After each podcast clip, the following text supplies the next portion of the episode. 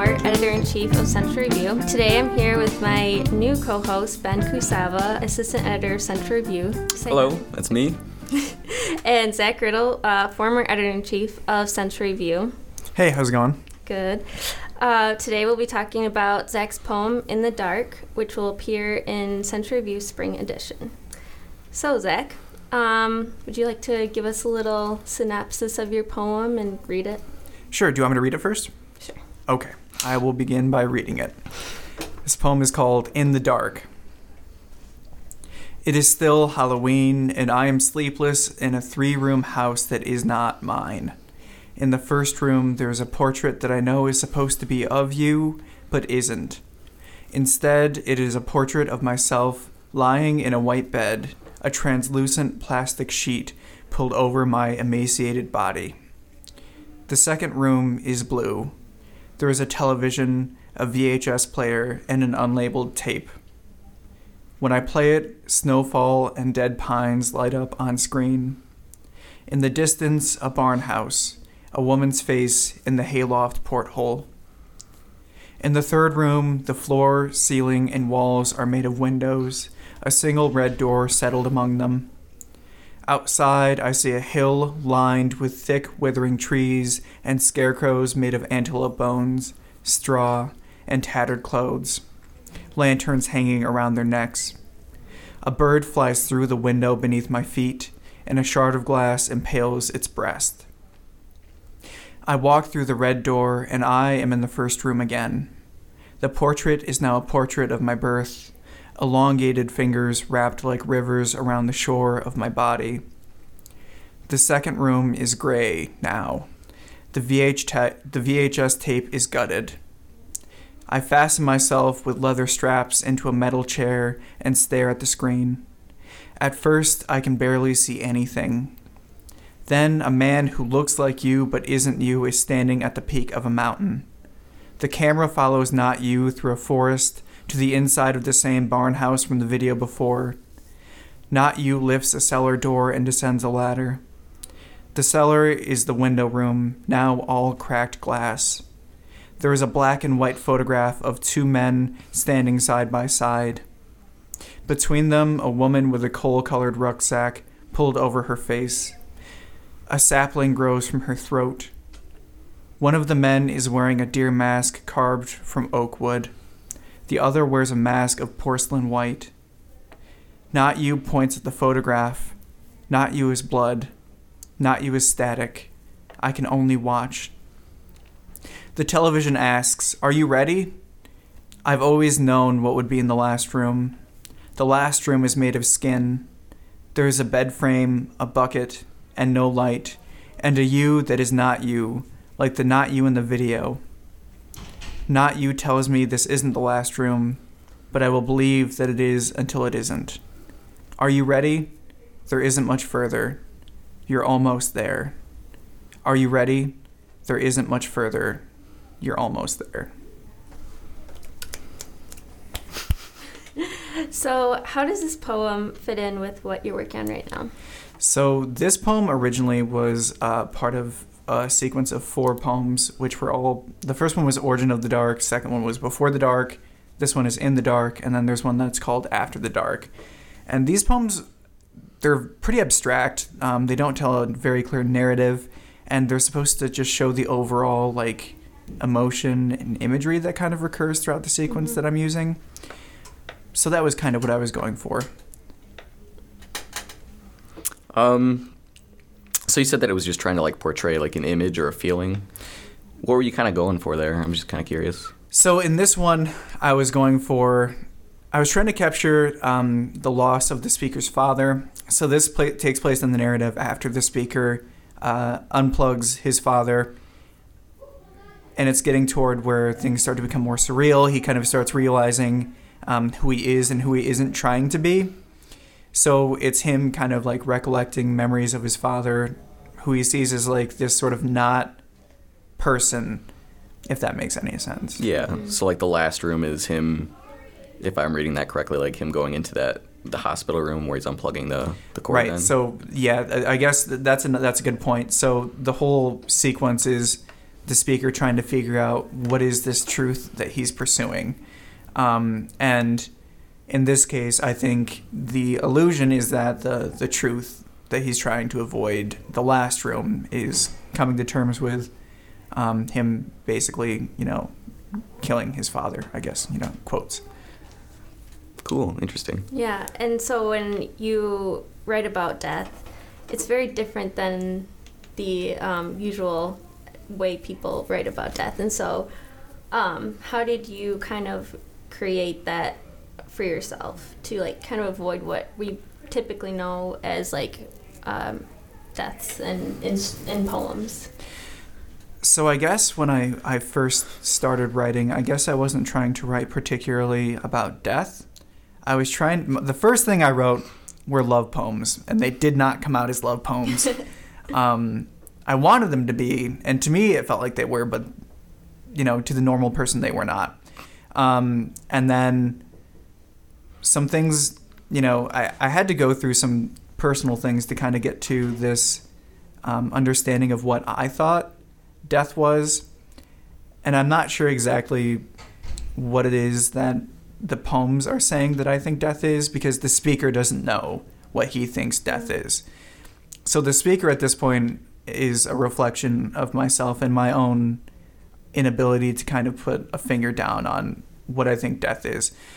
I try to approach it differently with like wild imagery because it draws attention as opposed to just, you know, the, the more cliche um, romantic images, I Mhm. suppose.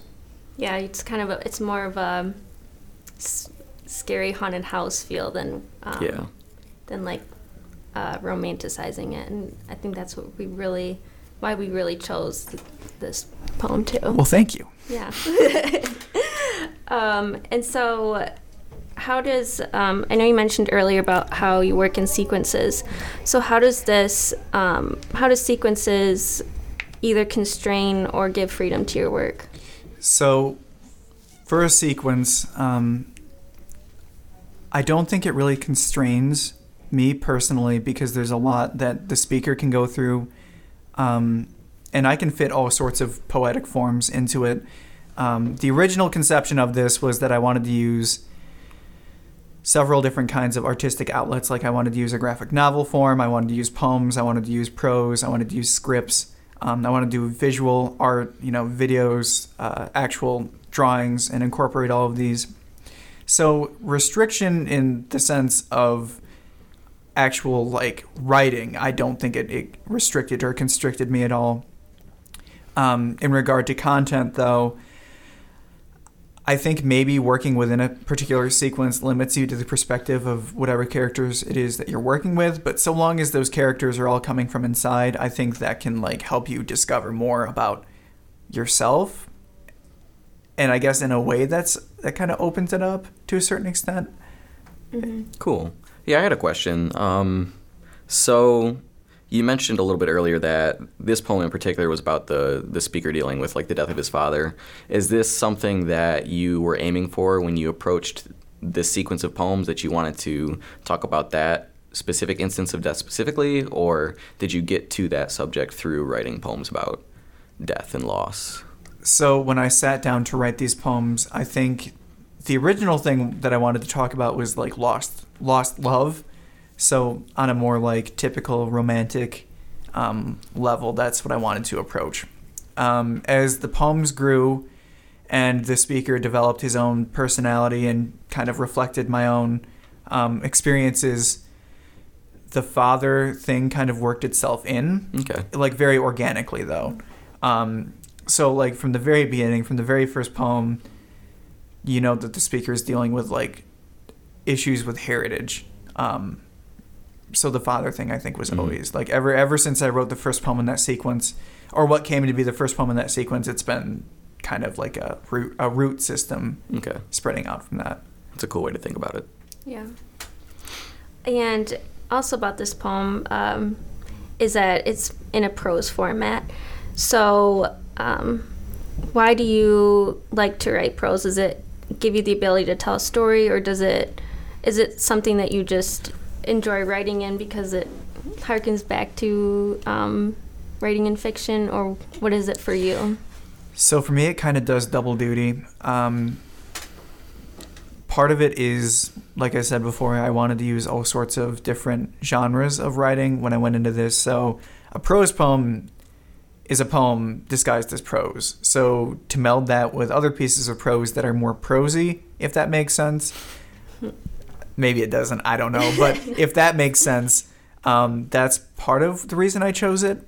I also find that when I write, and this is just a, a personal thing, it might not um, apply to anyone else, but the way I write verse, you know, like break the line, couplets, whatever, um, the content and the language is always different than when I write a, a paragraph, like, you know, a block form.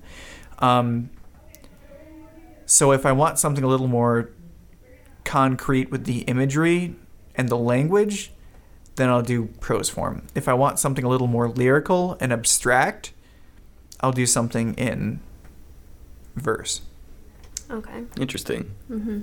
Especially when it comes to this poem, because I know the first chunk is mostly in prose, and then when it gets to those later rooms, if I remember correctly, the the text starts to break up into almost verse.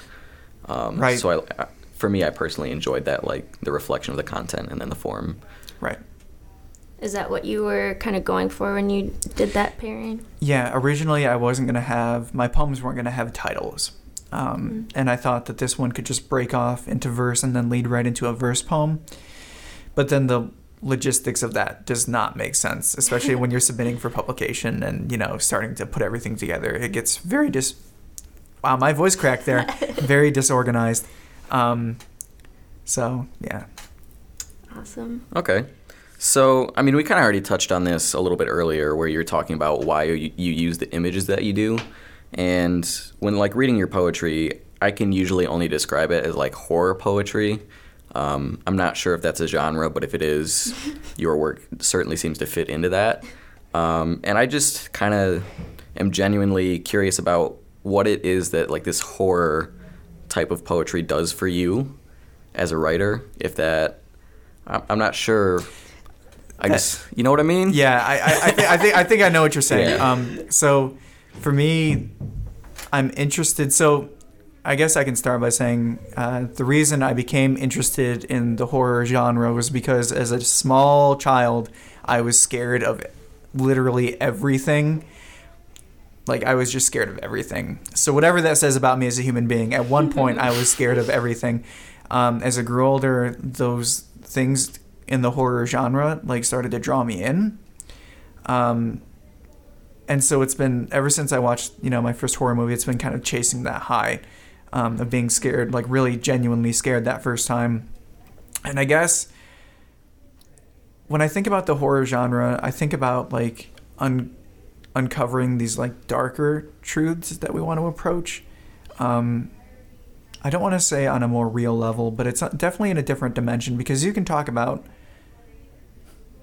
the death of a speaker's father um, through a lot of different perspectives. I guess when I'm going the route of horror, I'm trying to deal with, you know, it's not everything's going to be okay. Like, for some people, it will be, for others, mm-hmm. it won't. I don't know if I answered your question. I got so off track. I think that I'm satisfied by that, That's all that matters. especially that last bit that you said about mm-hmm. not everything is going to be okay, and I think we get that at by the end of this poem. right. hmm Yeah. Do you think that's like reflective of life in general? Is that, or like what?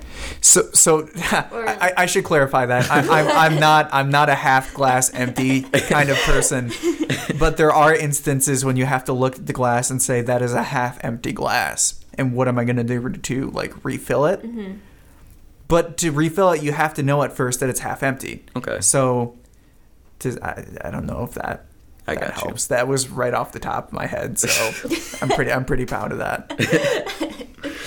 Um, and also, kind of going back to how you were saying, like, um, being scared was something that was really, like, impactful when you were a child, and then it kind of became something that was more exciting for you. Like, um, how does that reflective in your work too? Is it something that you try to like cope with, or is it like how? What is like um, what does poetry do to like balance that?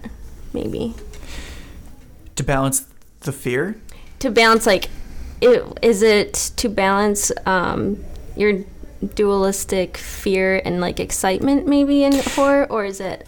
Oh, or are you more like in the moment now speaking about horror? That's interesting. N- now I think I'm more in the moment. I'm not. I'm not nearly as scared um, of everything I say. So so put it this way. When I was in like elementary school, my music teacher described Jaws to me, and I went and laid in bed, and a lump of clothes in the dark corner of the room looked like a shark, and I was I was just frightened.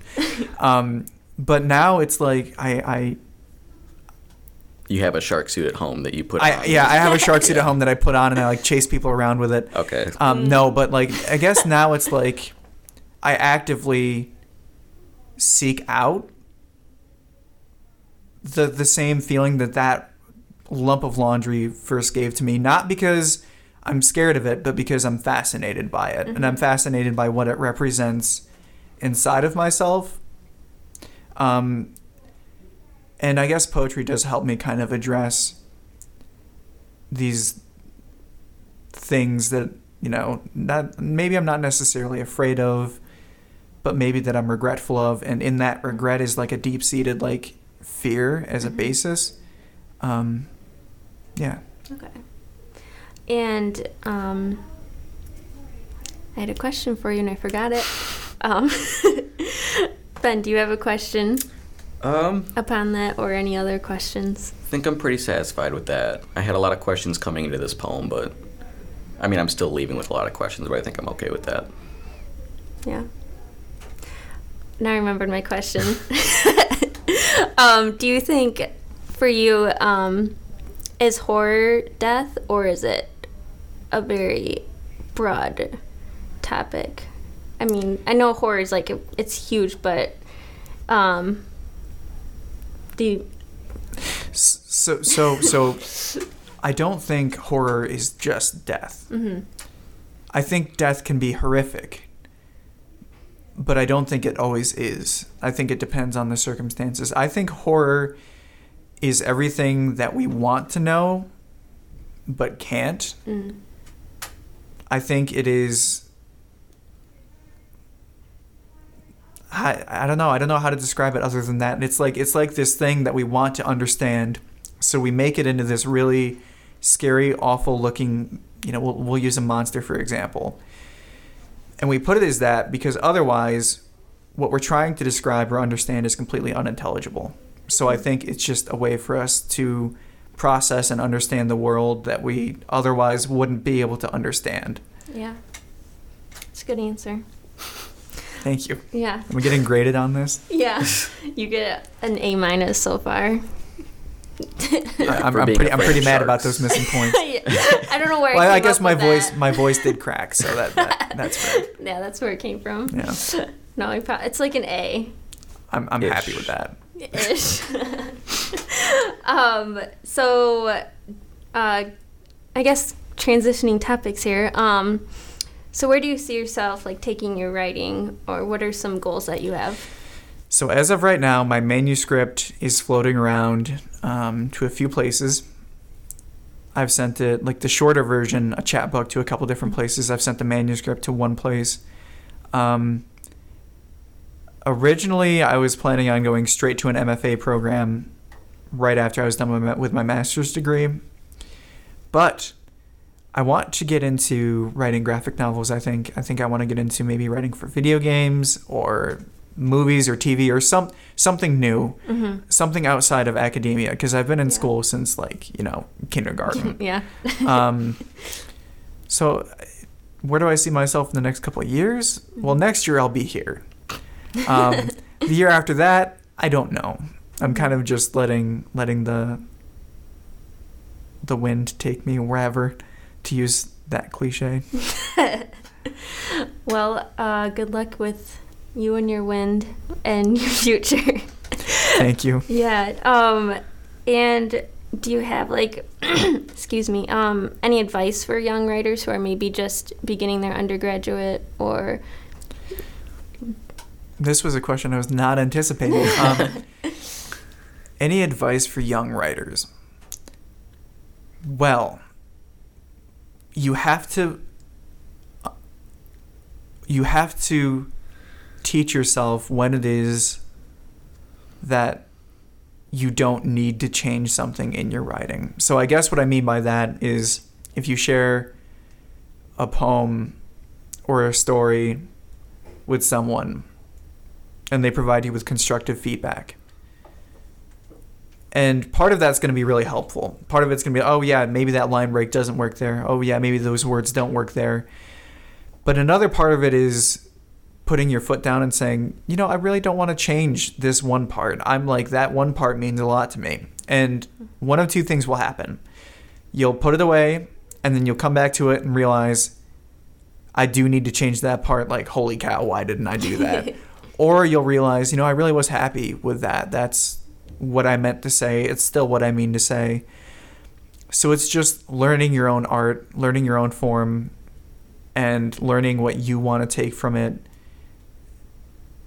And when you start editing a piece, don't deform it. I mean, you can you can sculpt it, but don't deform it. Awesome. And just read. That's that's the Yeah. classic one. Just read a lot. the famous answer. right. Um, so thank you again for being with us today, Zach. Absolutely. Thank you for having me. I Yeah. appreciate it. Yeah, no problem. Um, and for all of our listeners, our spring edition will be released Friday, April 22nd at our reading, which will be held in the Baber Room at 5:30. Um, unfortunately, our deadline has already passed for the semester, but please continue to write and submit your work for the fall. And thank you for listening.